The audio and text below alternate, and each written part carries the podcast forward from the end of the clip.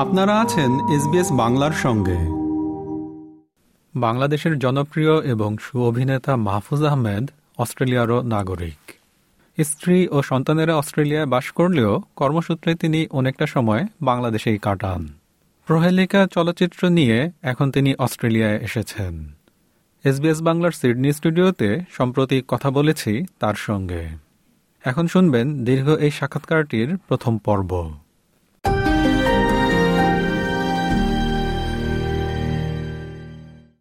Mahfuz Ahmed SBS বাংলায় আপনাকে স্বাগত।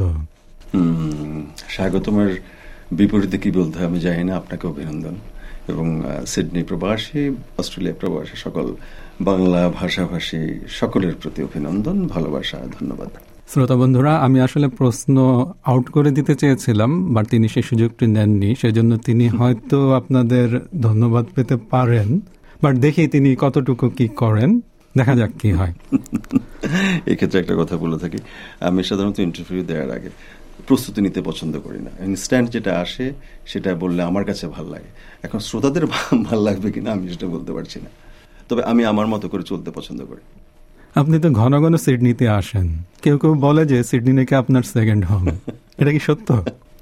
সেকেন্ড হোম বললে বাংলা ভাষাভাষী স্পেশালি বাংলাদেশের মানুষগুলো অন্য অন্যরকম মনে করে। ওই ক্যানাডা সেকেন্ড হোম থাকে কুয়ালামপুর সেকেন্ড হোম থাকে। বেগম পাড়া। তো সেটা না। আমার ওয়াইফ এখানে পড়াশোনা করতো অনেক আগে থেকে। সে গ্রাজুয়েশন এম এস পিএইচডি এখানে করেছে। সেই প্রেক্ষিতে আমার আসা যাওয়া। এক সময় আমার বাচ্চারাও এখানে চলে আসে। তো আমি সেকেন্ড হোম না বলে আসলে হোমের মতোই। আমার কাছে মনে হয় সিডনি আমার নিজের বাড়ি ঘরের মতোই। বাংলাদেশ যেমন আমার মায়ের দেশ আমার দেশ বাবার দেশ ভাই বোনের দেশ এরকম সিডনি আমি খুব একটা পার্থক্য করতে চাই না। মানে প্রথম ঠিক কবে এসেছেন? বইয়ের পেছন পেছনে এসেছিলাম টু থাউজেন্ড টু থ্রির দিকে অ্যাকিউট আমার মনে নেই। ও ইয়েতে মেলবোর্ন ইউনিভার্সিটি অফ মেলবোর্নে পড়তো তো আমি আর হাসতাম ওর সঙ্গে দেখা হতো ওর পেছনে পেছনে গিয়ে ও ক্লাস করতো পেছনে বসে থাকতো। তখন আমি প্রথম জানলাম যে এখানে ইউনিভার্সিটিতে যখন যারা পড়ে ইচ্ছে করলে আপনি যেই হন না কেন পিছনে এসে বসতে পারেন। আমার কাছে পুরো ব্যাপারটা অনেক ইন্টারেস্টিং লাগতো। তো ঘন ঘন শব্দ যে আমরা ব্যবহার করলাম আসলে ঠিক কতটা ঘন ঘন আসেন? মানে হ্যাঁ। বছরে কয়েকবারই আসা হয়? আমার বাচ্চাদের যখনই ছুটি আমি তখনই এখানে আসি। সেটা চার পাঁচবার হয়ে যায়। আমি ছুটির সময়টা স্কুল ছুটির সময়টা পুরোপুরি বাচ্চাদের সঙ্গে কাটাই। আমার মানে একদম ফ্যামিলি টাইম বলতে যা বোঝায় সেটা হচ্ছে আসলে অস্ট্রেলিয়াতে আর বাংলাদেশ আমার কাজের জায়গা। তো এবার তো এসেছেন প্রহেলিকা নিয়ে। একটা বড় বিরতি নেওয়ার পর প্রহেলিকা করলেন। এ সম্পর্কে একটু বলবেন। বিরতি অনেকদিন ছিল। আর একটা বিষয় আমি বলতে চাই। অ্যাক্টারদের বিরতি হয় না, অ্যাক্টারদের নির্বাসনও হয় না।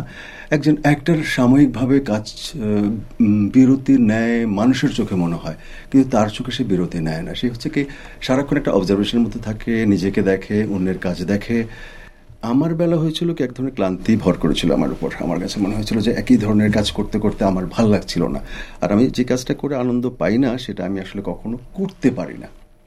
বাংলাদেশের নাটক, ফিল্ম সব কিছু একটা পর্যায়ে আমার আর ভালো লাগছিল না।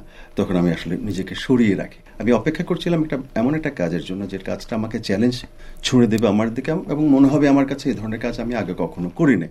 ঠিক এটার জন্য অপেক্ষা করতে করতে একসময় আমি আসলে প্রহেলিকার মনা চরিত্রটির জন্য অফার পাই এবং আমি একটা প্রস্তুতি নিয়ে ক্যামেরার সামনে দাঁড়াই।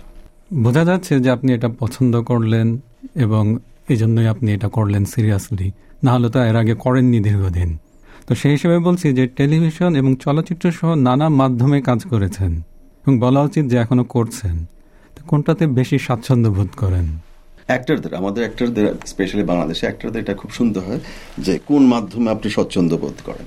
আমার কাছে অ্যাক্টর অ্যাক্টরে সেটা টেলিভিশনে করুক রেডিওতে করুক ফিল্মে করুক হ্যাঁ এক একটা মিডিয়ার এক একটা ল্যাঙ্গুয়েজ আছে দর্শকদের কাছে। আপনি যখন ক্যামেরার সামনে দাঁড়াবেন, একজন অভিনেতা ঠিক সেই ল্যাঙ্গুয়েজটাই ফলো করে।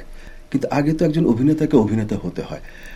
একজন অভিনেতার জন্য অভিনেতা হয়ে ওঠাই প্রধান। কোন মাধ্যমে কাজ করা আমার কাছে এটা কখনোই প্রধান মনে হয় না। এটা ঠিক হয়ে যায় কিংবা একটু এদিক, ওদিক থাকলে ডিরেক্টর সেটা ঠিক করে নেন। আমার কাছে মাধ্যমটা ইম্পর্টেন্ট না। তবে একটা জিনিস তো বলতেই হবে ফিল্ম এমন একটা মিডিয়া যেটা হচ্ছে আলটিমেট প্রত্যেক অ্যাক্টরের মূল একটা টার্গেটই থাকে যে আমি জীবনে একটা ভালো ছবি করব।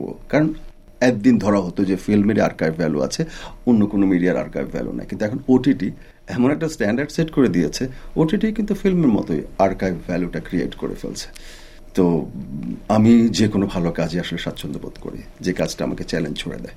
আপনার সঙ্গে কথা বলব কিন্তু হুমায়ুন আহমদের কথা আসবে না তা তো হয় না।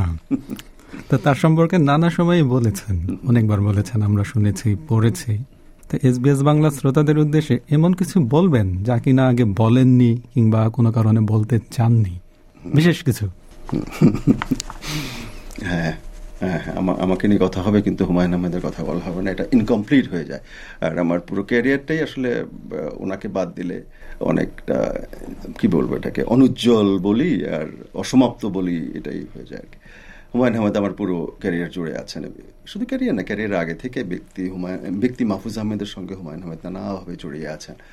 তো ওনার সম্পর্কে বলা হয় না, আসলে ওনার সম্পর্কে আমি নাইনটি নাইন পার্সেন্টই ninety nine point ninety nine percent কথাই কখনো বলিনি। বলিনি না বলে বলছি যে বলতে পারিনি, বলতে পারব না হয়তো। তো এই মুহূর্তে একটা কথা বলছি। উনি খুব আনন্দপ্রিয় মানুষ ছিলেন।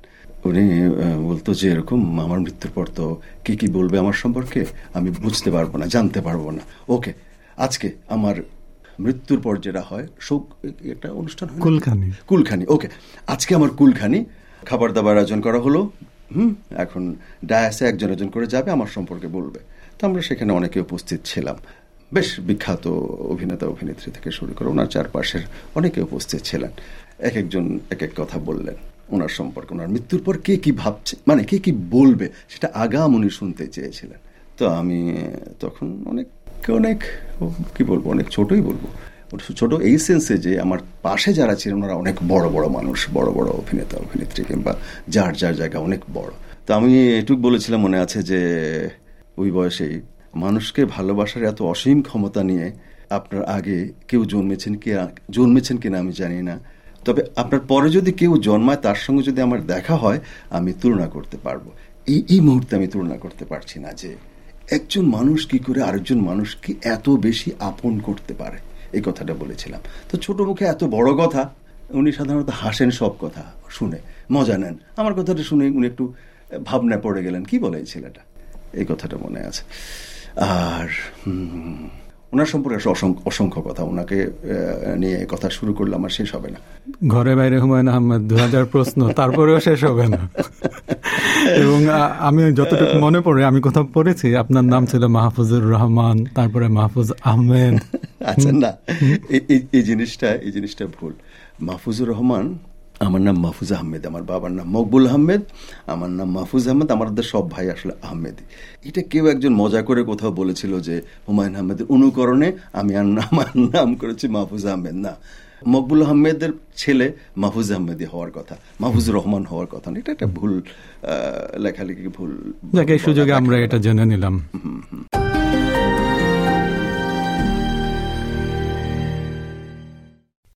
জনপ্রিয় এবং সুঅভিনেতা মাহফুজ আহমদের সাক্ষাৎকারের প্রথম পর্বটি শুনলেন। আমাদেরকে লাইক দিন শেয়ার করুন, আপনার মতামত দিন। ফেসবুকে ফলো করুন এস বাংলা